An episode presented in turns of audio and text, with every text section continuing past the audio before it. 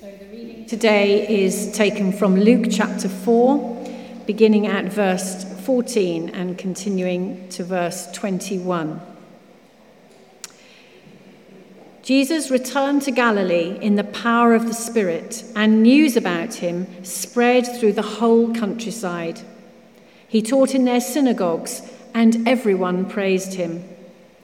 He went to Nazareth, where he had been brought up, and on the Sabbath day he went into the synagogue as was his custom, and he stood up to read. The scroll of the prophet Isaiah was handed to him.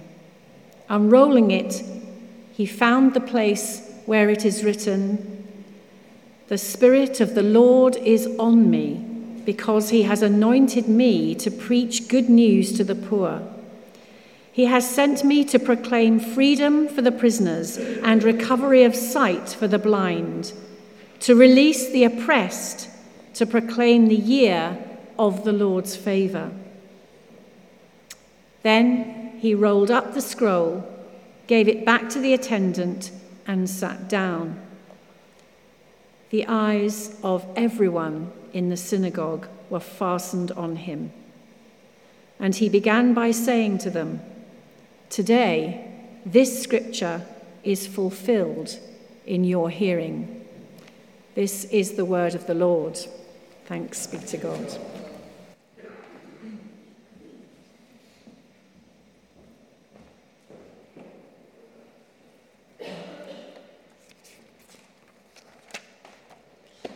Well, good morning, everyone. Roald Amundsen, he of the fame that got to the South Pole before poor Scott did, he had a nervous wife. He was a Norwegian polar explorer, and his wife was nervous when he was traveling, not, I suggest, without reason. He had a bright idea when he was going up north one time, he decided he'd take a homing pigeon with him. So he had this homing pigeon in the box, and when he got up onto the roof of the world, he let the homing pigeon go. I would have thought you'd get one frozen homing pigeon, but surprise, surprise, several days later, over his home in Norway, his wife looked out the window, and there was the homing pigeon. And she leapt out into the street, shouting and crying, He's alive! He's alive! Well, it wasn't a homing pigeon, but it was a dove that descended on Jesus, showing God's favor, putting God's spirit, God's life into his Savior. And it was that Holy Spirit that enabled Jesus to quote from Isaiah chapter 61 The Spirit of the Lord is upon me. These verses, in a sense, are Jesus' mission statement. And we're going to think this morning about how we can emulate Jesus in his mission.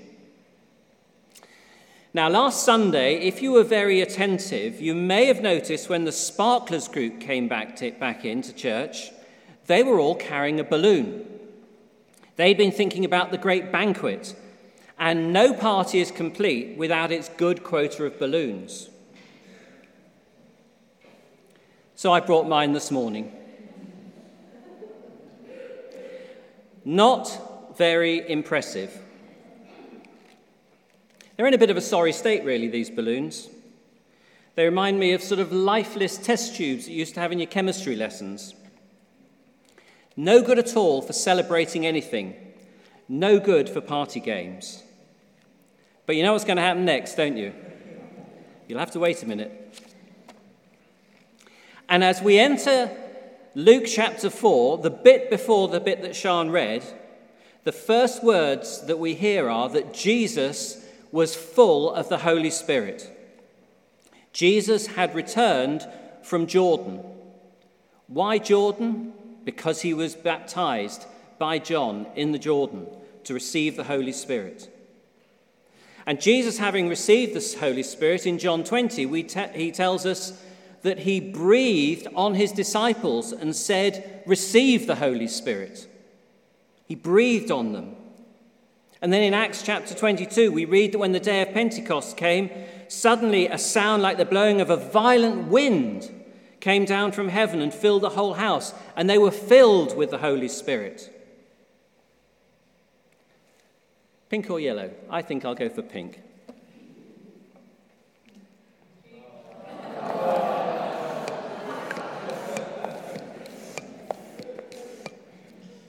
The disciples, I would suggest, were fairly limp and ineffective until Jesus breathed on them and filled them with his Holy Spirit. And then they were transformed. And a minute ago, this balloon was fairly unimpressive, but now it's energized with wind. And it has potential and no little power.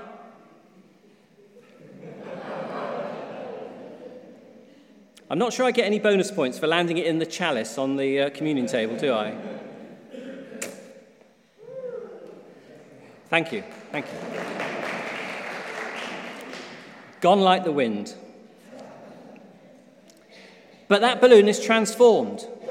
It's transformed for nothing into something with potential and power. You can see it, you can hear it. And that's what the Holy Spirit of, of God does in our hearts. He comes so that we can be seen. He comes so that we can be heard. He comes so that we can be moved. He comes so that we can be filled with His mission. So the question is what is His mission? I don't know if you've ever been involved with a, an organization at work or a charity that has a mission statement. The groan starts here a mission statement. Somehow we think it's a modern invention. But actually, what we read here in Luke 4 from Isaiah 61 is Jesus' mission statement. This passage is recorded by both Matthew and Mark, but they have it in the middle of Jesus' ministry. But somehow Luke plucks it out of chronological order and tags it straight after Jesus' temptations. And he does it for this purpose. He wants us to understand that right at the beginning of his ministry, this is his mission, and everything else we read about Jesus, we can put in that context. I'd like to read a little bit of a fuller version, the original text from Isaiah 61, where Isaiah says, meaning talking about Jesus, the Spirit of the sovereign Lord is on me, because the Lord has anointed me to proclaim good news to the poor. He has sent me to bind up the brokenhearted, to proclaim freedom for the captives and release from darkness for the prisoners, to proclaim the year of the Lord's favor and the day of vengeance of our God, to comfort all who mourn and provide for those who grieve in Zion, to bestow on them a crown of beauty instead of ashes, the oil of joy instead of mourning, a garment of praise instead of a spirit of despair. That's Jesus' mission. The Spirit of the Lord is upon me. Luke has already out, uh, outlined that. As he arrives in the desert for his temptations, he is full of the Holy Spirit. As he comes into the synagogue, he is full of the Holy Spirit. The Spirit of the Lord is upon me, and he has anointed me.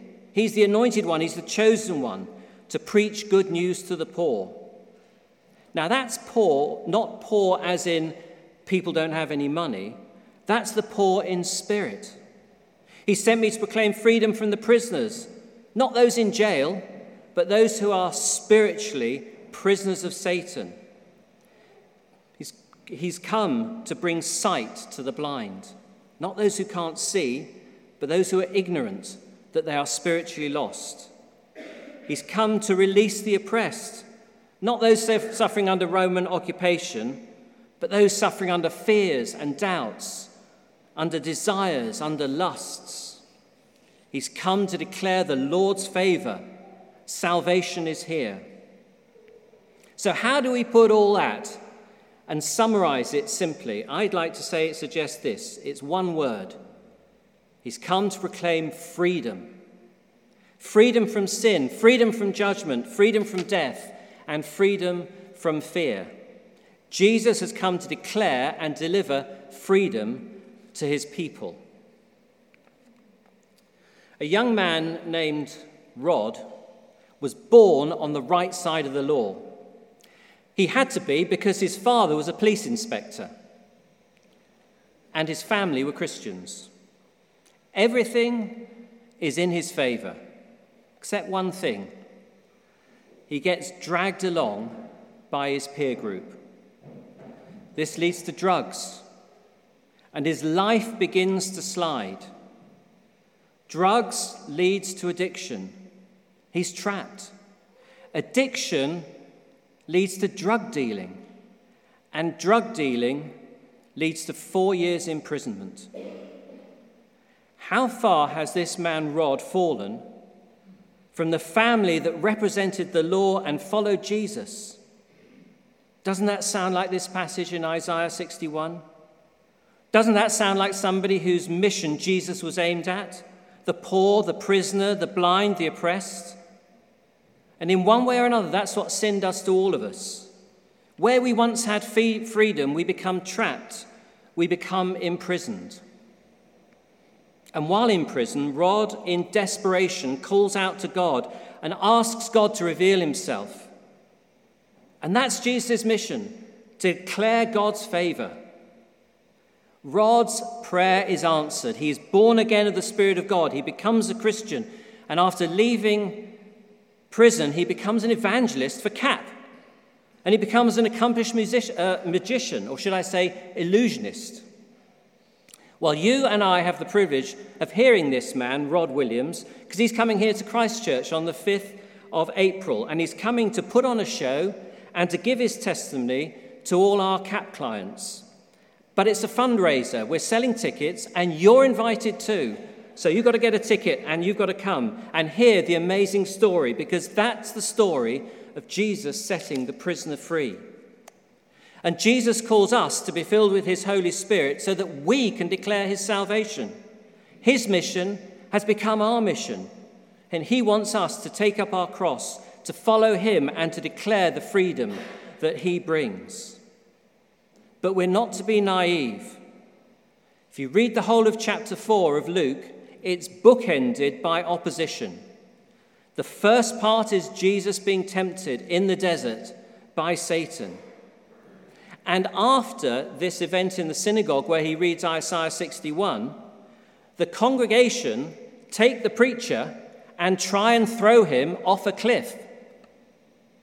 Jesus, they try to kill. Jesus has come to set the captives free, but the captives don't want to be freed. There's a struggle, it's not easy. In fact, it's downright dangerous. But for Jesus, what makes the difference is that he's clear about his mission and he's empowered by the Holy Spirit. His mission is to save people who are in the grip of Satan. And he's quite clear about it. He doesn't add anything to it, he doesn't deviate from it. He's utterly single minded about it. Nothing and no one is going to distract him from doing his Father's will. He doesn't spend time contemplating another future. He doesn't think about his financial security, He doesn't think about getting married, He doesn't think about having a family, caring for his relatives, all those things that occupy us, though they are important, nothing is in comparison with the eternal future of mankind. They, it pales into, into, into insignificance. And Jesus was clear about his mission, unequivocal, irrespective of the opposition. He had absolute focus. And what made this possible? How could he withstand and overcome all that was ahead? It was the power of the Holy Spirit that was upon him. Twice in this chapter he's attacked, twice he is victorious. In the power of the Spirit, he overcomes the temptation in the desert. In the power of the Spirit, he just walks through the crowd who were trying to throw him off a cliff. When we turn from sin, as Jesus did in the desert, then the power of the Holy Spirit is released in our lives. If we resist the devil, he will flee from us. But if we give in to temptation, then we forfeit the Spirit's power. Paul wrote two letters to a young man named Timothy. And in those, he urges him again and again to fight the good fight, to resist temptation, to put on the full armor of God. Jesus' mission, has become our mission. His calling has become our calling, and His Holy Spirit has become our Holy Spirit. That's what made Jesus victorious.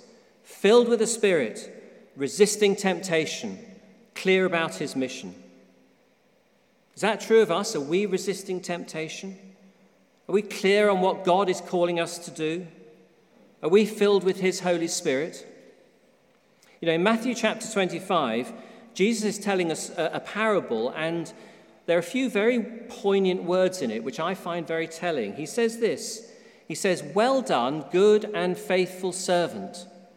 Well done, good and faithful servant.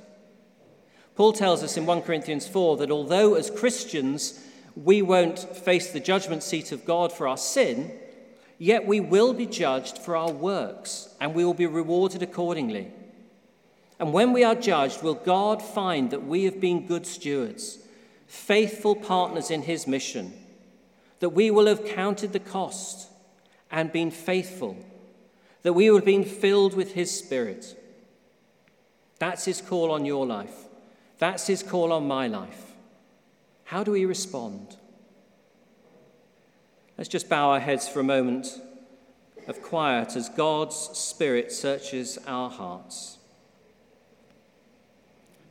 He asks us the question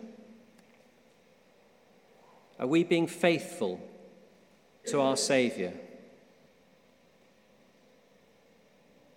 Have we grasped all the armour of God to fight temptation?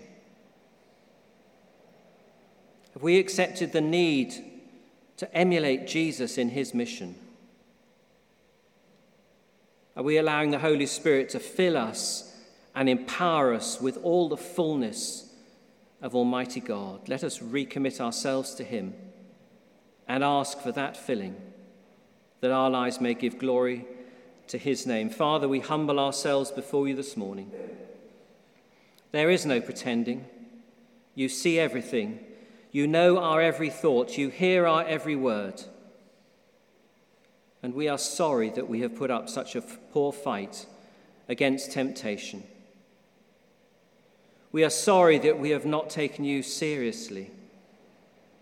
We are sorry that our hearts remain so unmoved by your mission. Father, we repent of our many, many failures. Wash us clean, we pray. As we read in our daily reading this morning, give us clean hands and a pure heart. Empty us of pride. Fill us with your spirit. Empower and impassion us, we pray. And may we in eternity hear our Saviour's words Well done, good and faithful servant. For the glory of your name we pray. Amen. Amen. Well, if the music group would like to come up, we're going to sing a great hymn of Charles Wesley Jesus, the name high over all, on earth or sky, in hell or earth or sky. Jesus' name is pervasive. It is the great name we praise. It is the name that we lift up this morning as we worship. So we're going to stand to sing Jesus, the name high over all.